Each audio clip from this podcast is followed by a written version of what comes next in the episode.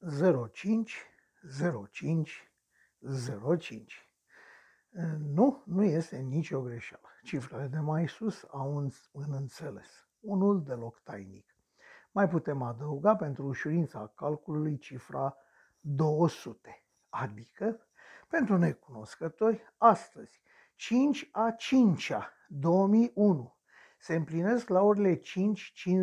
După unii 5.55, dar nu este sigur, se împlinesc așadar fix 200 de ani de la moartea pe insula Sfânta Elena, a uneia dintre cei mai geniali pământeni, a uneia dintre cei mai mari militari, a uneia dintre cei mai buni administratori și legiuitori pe care i-a cunoscut omenirea.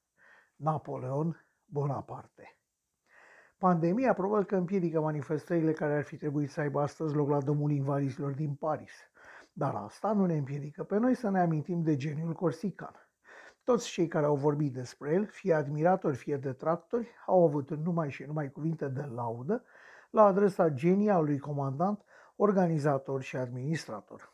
Un exemplu perfect este lucrarea Napoleon, semnată de Evgeni Tarle, istoric, academician, profesor universitar rus și sovietic, lucrarea apărută în URSS în 1936, care începe în spirit marxist-leninist, ușor chiar stalinist, pentru ca pe parcurs să se înmoaie, să prezinte lucrurile dintr-un alt unghi, mai mult din al geniului decât din cel al politicii sovietice a momentului.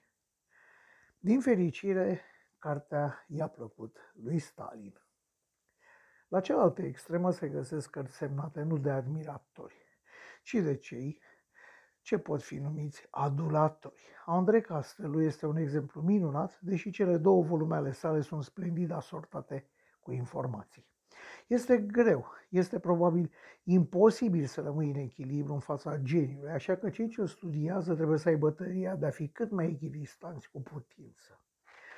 Este ciudat faptul că un om de talia împăratului, care a putut să gândească un cod de lege aflat în vigoare în bună măsură și astăzi, care a putut să gândească noi moduri de organizare a armatei, care a putut să reorganizeze statul și teritoriul, nu a văzut potențialul balonului cu aer cald, al submarinului sau al grenadei și torpilei, deși a învins de nenumărate ori armate net mai numeroase și mai puternice, tocmai folosind intuiția și inteligența ei prodigioase.